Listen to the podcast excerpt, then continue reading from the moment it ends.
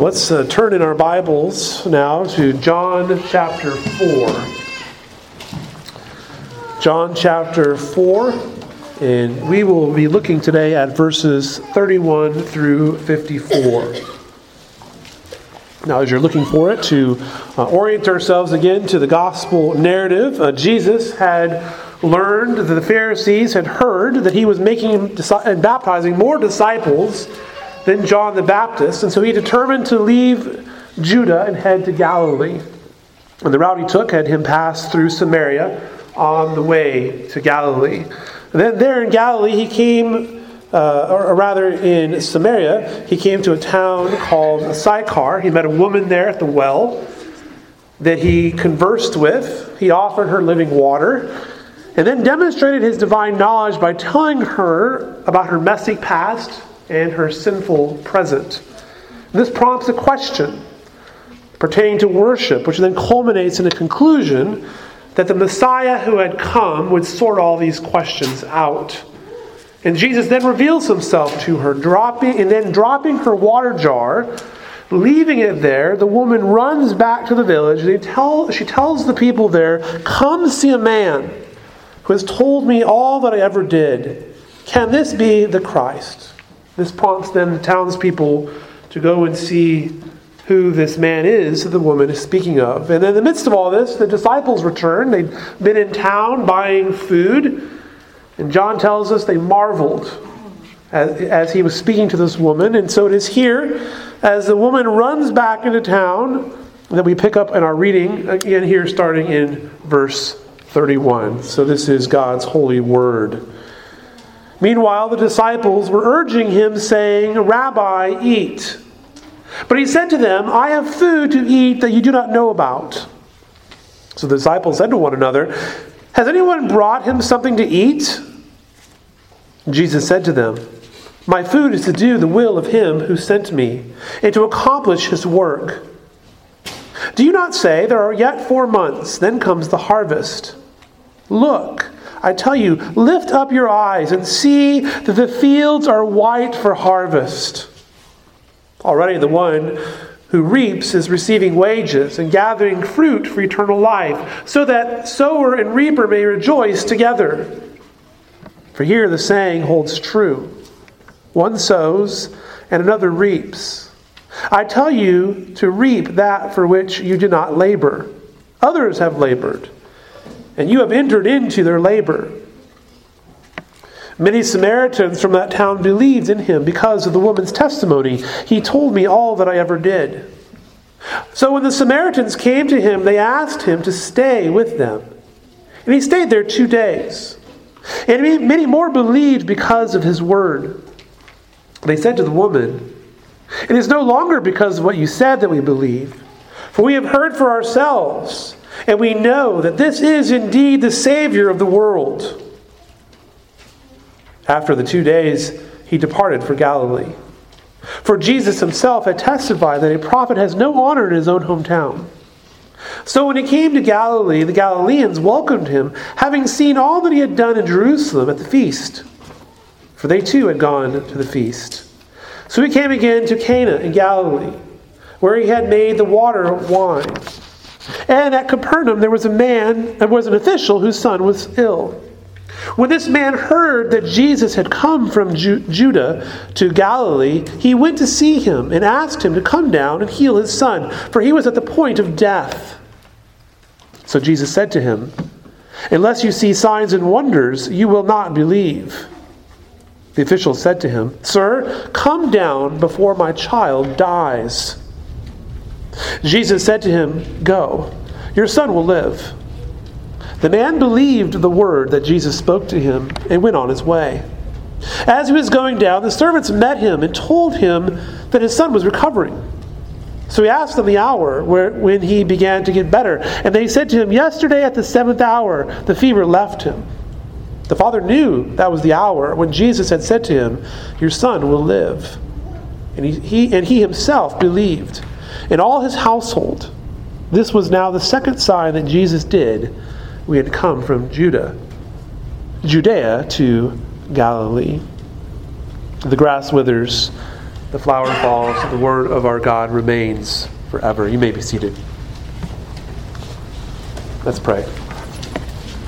Gracious God and Heavenly Father, we are thankful for your word. We pray now, God, that you would give us ears to hear, give us eyes to see. Help us to discern these spiritual truths that you have for us. We pray that you would sow deeply your word in us, and that in, our hearts it would reap a great harvest, that we would bear much fruit in our lives. Bless this time, we pray, in Jesus' name. Amen.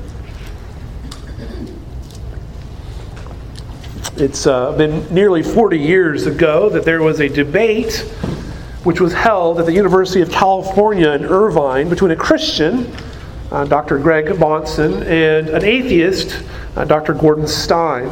Now, toward the end of that debate, uh, during the question and answer time, there's a question which was put to Dr. Stein regarding evidence which he would accept, which would demonstrate to him the existence of God. Now, surprisingly enough, Dr. Stein, the atheist, wanted what he wanted to see was the miraculous. He wanted to see the podium raise suddenly in the air, five feet, and remain there, and then come down.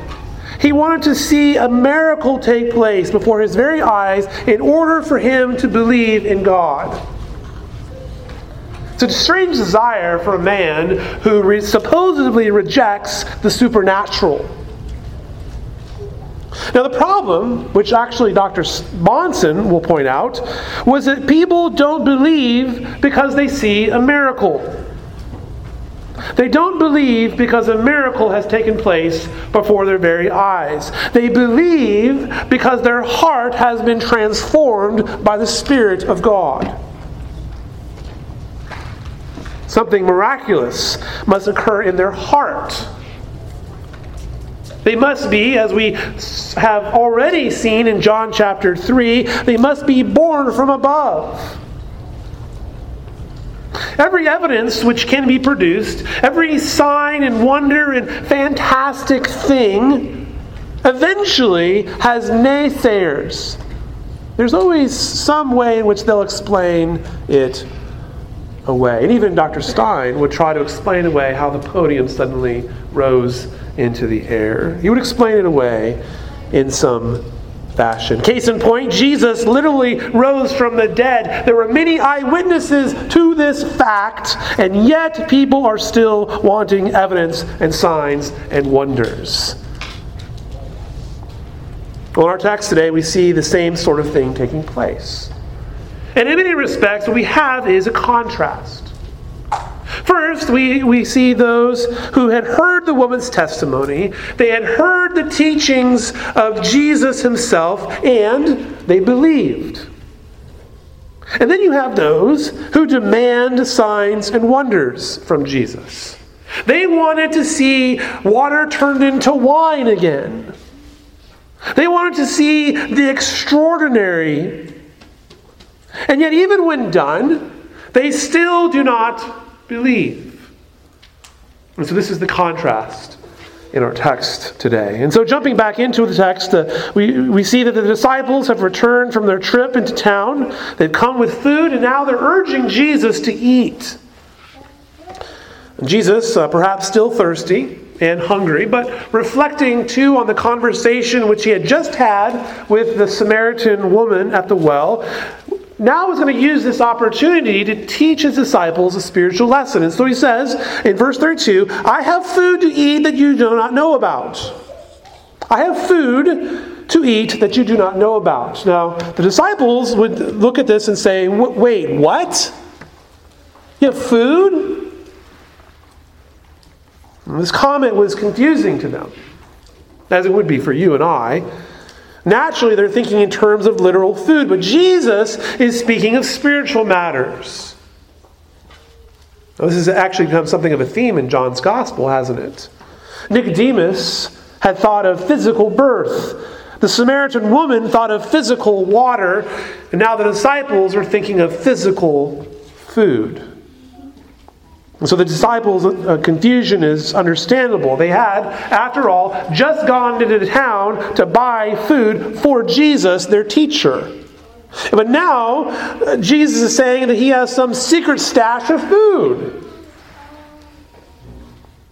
But Jesus clarifies his point. Verse 34, he says, My food is to do the will of him who sent me and to accomplish his work.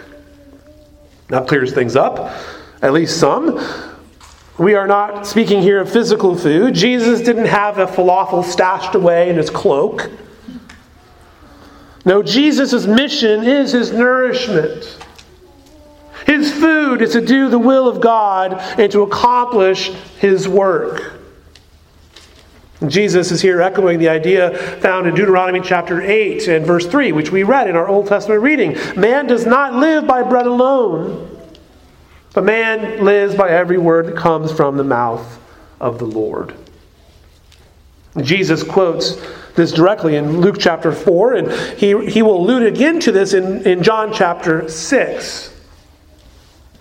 And so, in seeking the lost, such as the Samaritan woman that he had conversed with, there is more life giving sustenance and satisfaction than any food that could be offered. Not because physical food is unimportant, but because the Word of God and the work of God is that much more important.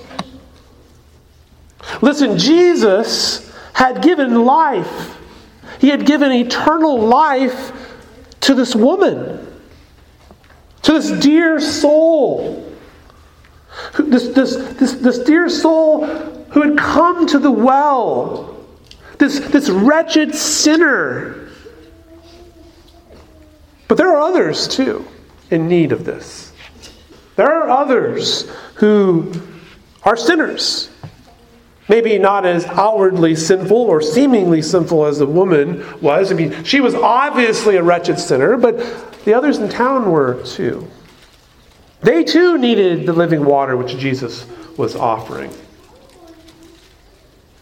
And even now, at that very moment, there were some who were coming out of the village. They were streaming to Jesus to hear the good news because of the testimony of the woman. They too needed that life changing word as much as she did.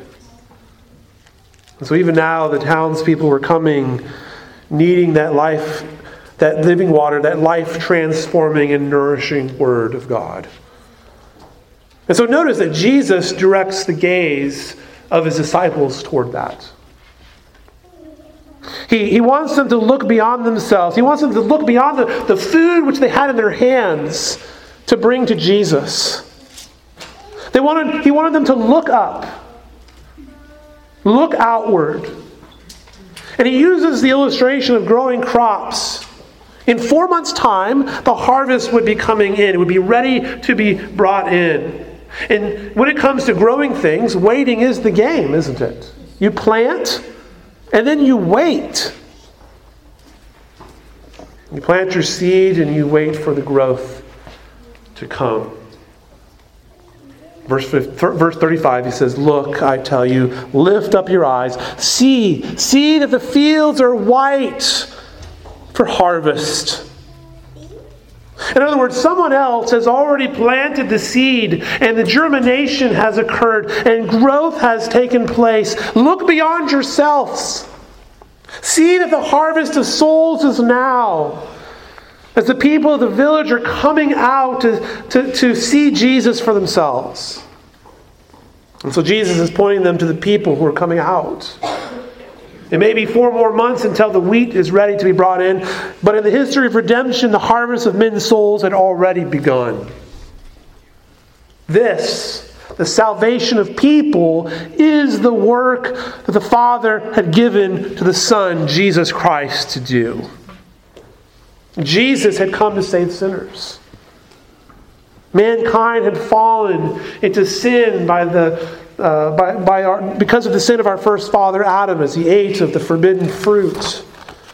The result of this has been open rebellion, a total loss of communion with God, coming under his wrath and curse, the, the miseries of this life, death itself, and the pains of hell forever.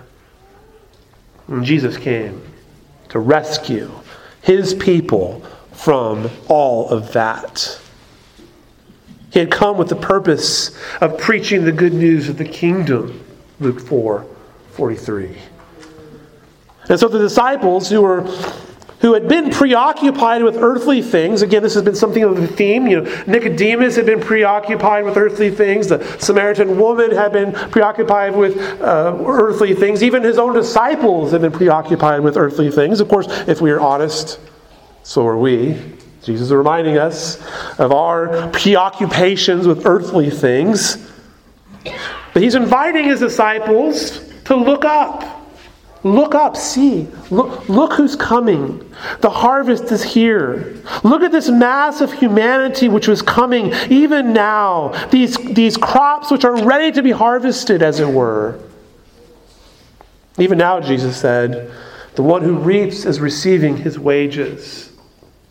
You know, the reaper, who ordinarily must wait for the crop to be ready, was already being employed. He was already gathering fruit for eternal life. And Jesus said in verse 36 in this way that the sower and the reaper are enabled to rejoice together. The sower labors, anticipating what is to come. The reaper must remember that the fruit he enjoys is the labor of another. As the proverbial saying goes, quoted in uh, verse 17 one sows, another reaps. Jesus is here showing that there is a division of labor. The disciples will be sent out to reap that which they did not labor for. Verse 38. It is the Lord who is sowing the seeds of faith, and his disciples will reap the fruit of his labor.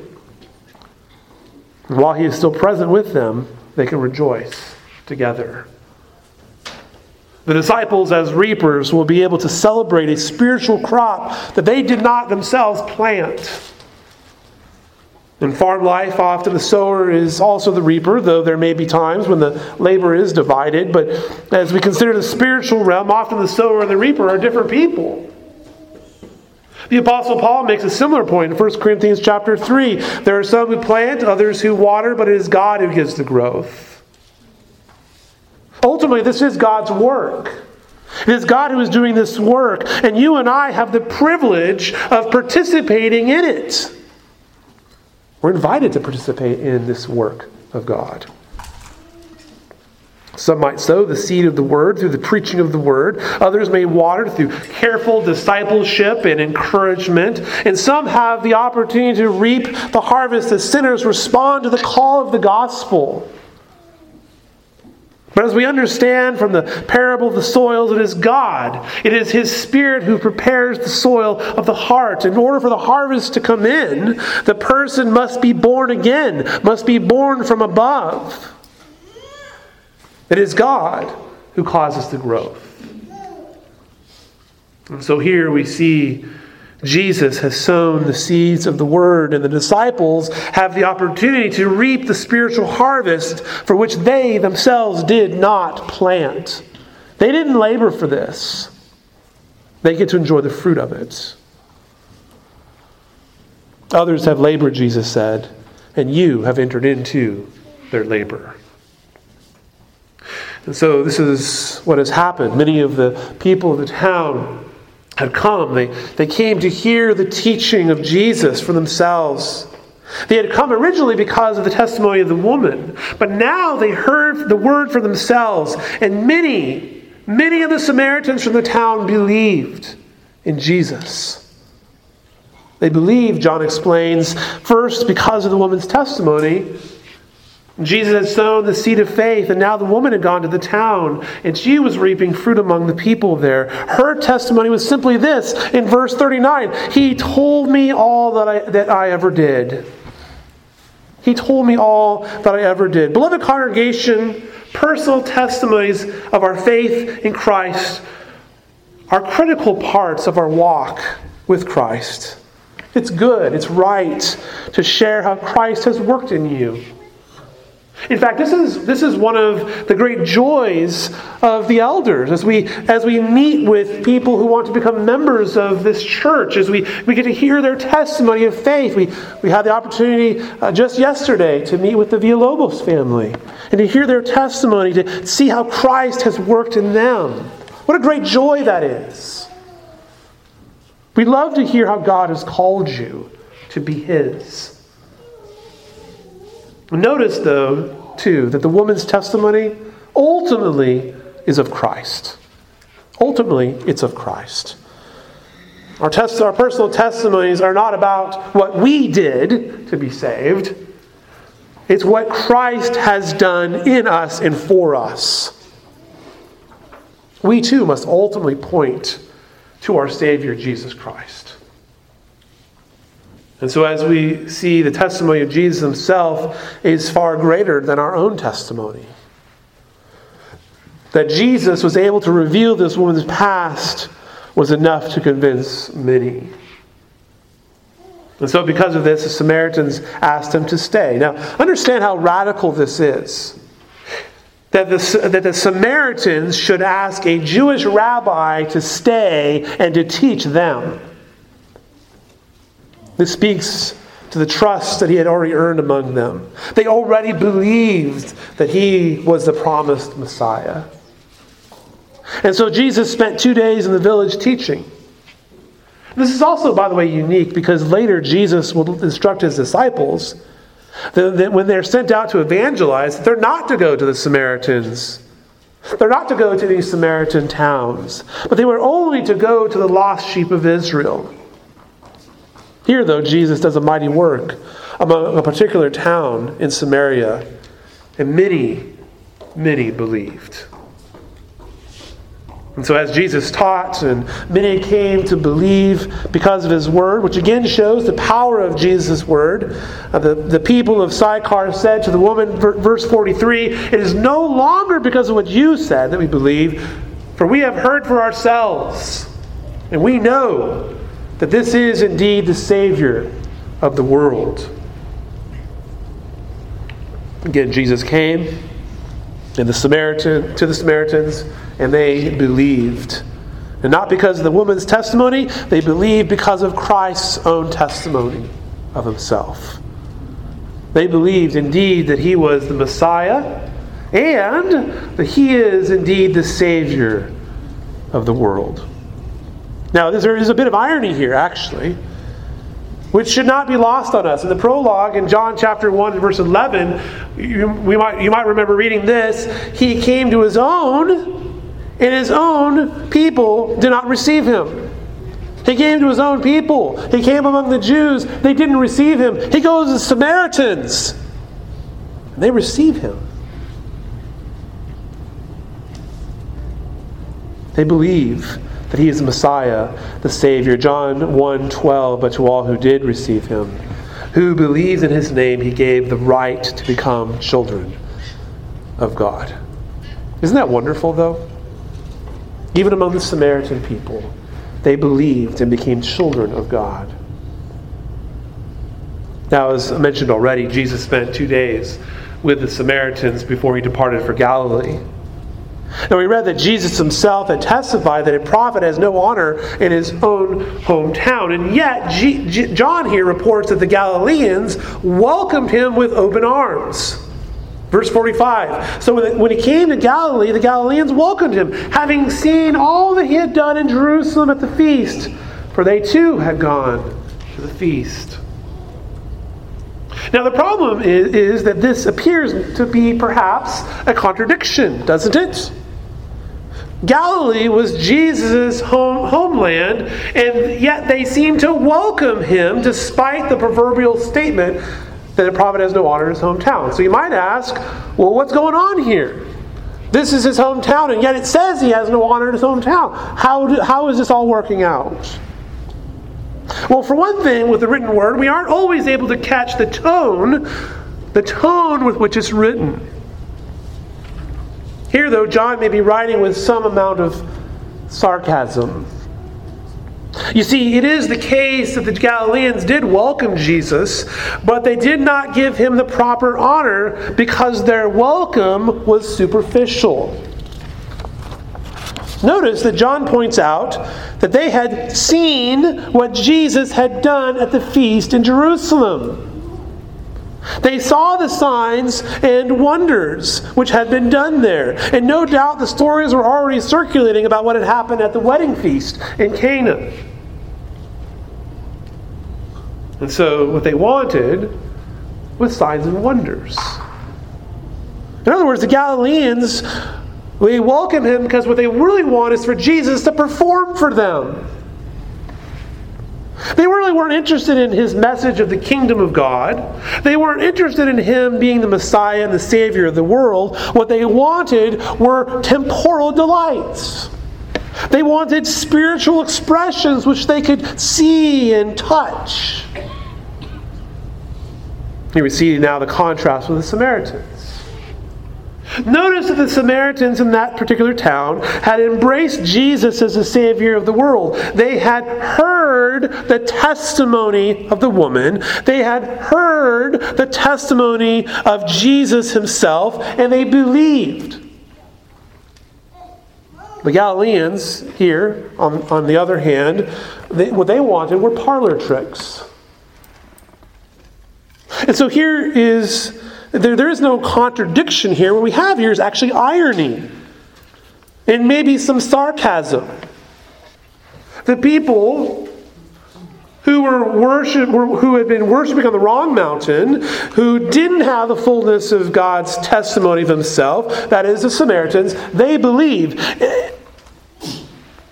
In fact, the first one among them to believe was a five time married adulteress.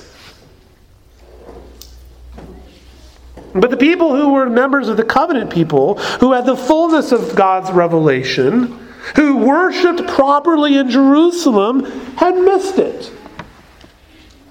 They wanted evidence without substance. This will become more clear by what comes next. Suffice to say that the welcome of the Galileans was hollow.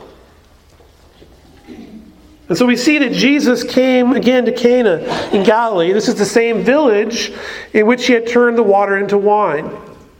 And it's here that he meets an official who had come up from Capernaum, which is near the Sea of Galilee. And his son was gravely ill. And when he heard that Jesus had come, he went and asked him to come and heal his son, for the boy was at the point of death. Note that the official who came to Jesus came begging him. He was begging him to come heal his son. It's like this if you don't come, my son will die. You must come. What what's being expressed here is a hopeless father coming to Jesus out of desperation. Surely this man had tried every medical treatment available at the time. He is an official, a man of some means. This official didn't come to the Lord with much thought about who Jesus was. In some sense, he didn't really care who Jesus was. He only knew that this man could work miracles.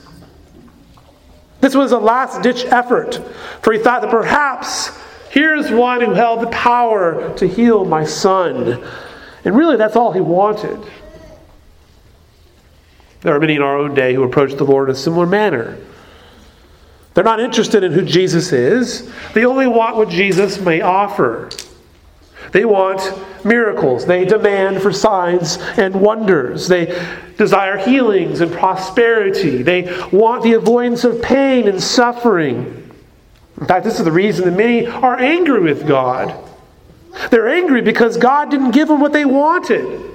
What they want is a God who's like a genie in a bottle, who answers their every whim. They believe that God owes them something somehow. God owes them the avoidance of pain. God owes them the avoidance of misery in this life. They want Christ, they want Christ for what they think he might offer them health, wealth, a good life, but they don't want Christ the Savior and God. This is, by the way, the problem with the heretical so called prosperity gospel. It leaves many people bitter and worse off than they were before when God doesn't seem to come through for them. To the kind of teaching and thinking which demands signs and wonders and proofs and parlor tricks, Jesus is rightly critical. Look what he says in verse 48. So Jesus said to them, Unless you see signs and wonders, you will not believe. Now, these words were not directed only at the official. You know, the one whose son he wants healed. It's, it's, it's directed at the Galileans in general. They had welcomed Jesus not because he was the Messiah and the Redeemer, but because they thought they could get something out of him. Which is to say that their faith in him was fundamentally flawed. Their focus was on signs and wonders, the working of miracles, and not on the transformation of the heart and of salvation. One of the messages which is implicit in John's gospel is that too much interest in the signs and wonders themselves can be spiritually dangerous. True faith does not become, come because miracles are performed. True faith also does not come because we pile up the evidence. There is a, there's an apologetic uh, val- value to miracles, just as there's an apologetic uh, value to evidences, but their value is often exaggerated. Faith comes by hearing, and hearing through the word of Christ, Romans 10 17. And this is instructive for us. As we make disciples of the nations and are always ready to make a defense for the faith within us, the miracles of Jesus point to the reality of who he is and of his teaching. That was the purpose of his signs. The signs themselves are not the main point. The Galileans were too preoccupied with seeing the signs and wonders performed even as they were disinterested in the spiritual realities which those signs pointed to. You see the spiritual danger here, the spiritual apathy which runs rampant even today. The same sort of thing, people are still doing this sort of thing, right? They, they want to see the fantastic, and yet they're otherwise spiritually apathetic. The official was not interested in Christology or the fulfillment of Old Testament prophecy. He wasn't even interested in the signs and wonders themselves. No, this official was interested in seeing his dying son made well again. That's all he's really interested in.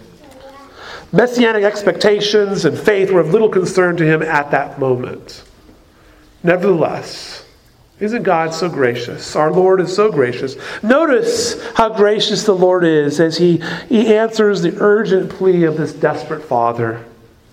Verse 50 Jesus said to him, Go, your son will live. Isn't the Lord so good? And we read then further the man believed the word that Jesus spoke to him and went on his way. Jesus spoke a word, and the man's son is healed.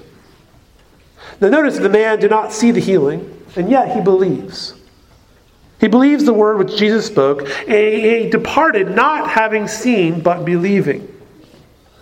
This is quite unlike his fellow Galileans, who were preoccupied with seeing first before they would believe. And then, even when they saw, they still didn't believe. And so, while he's still on his way home, one of the official servants comes and tells him that his son is recovered and since the boy was getting better, one of the servants who had been sent, he brings this good news, and the man asks about, well, when did this happen? What's the timing of this? And evidently, the man had spent the night. Uh, he was returning the next day because it says that it occurred at the seventh hour of the day before. So John points out that the father knew that this was the hour that Jesus had spoken, Your son will live. All he had wanted. All he had wanted was for his son to live, but the Lord graciously gave him so much more. He and his whole household then believed. This, John says in verse 54, was the second sign which Jesus did when he had come from Judea to Galilee. Now, this is not, when he says the second sign which Jesus did, this is the second sign that he had done in, in Galilee. John's not counting anything he had done in Judea. He's only counting those things done in Galilee. And this will, by the way, be the last time which signs are enumerated in the gospel. There's only these two times that they're enumerated. And the counting of signs done in Galilee was because the Galileans were so preoccupied with them. And so there, Jesus had done two acts of mercy, from which few, though there were some, but few had seemed to respond. Again, contrast this with that Samaritan village. The miraculous event which was most amazing was not the turning of water into wine. It wasn't in the healing of this man's son. It was a transforming of souls, of hearts to Christ. That was the most amazing thing that occurred. I think what we have here in John's Gospel is a contrast between two kinds of faith, if I could put it that way.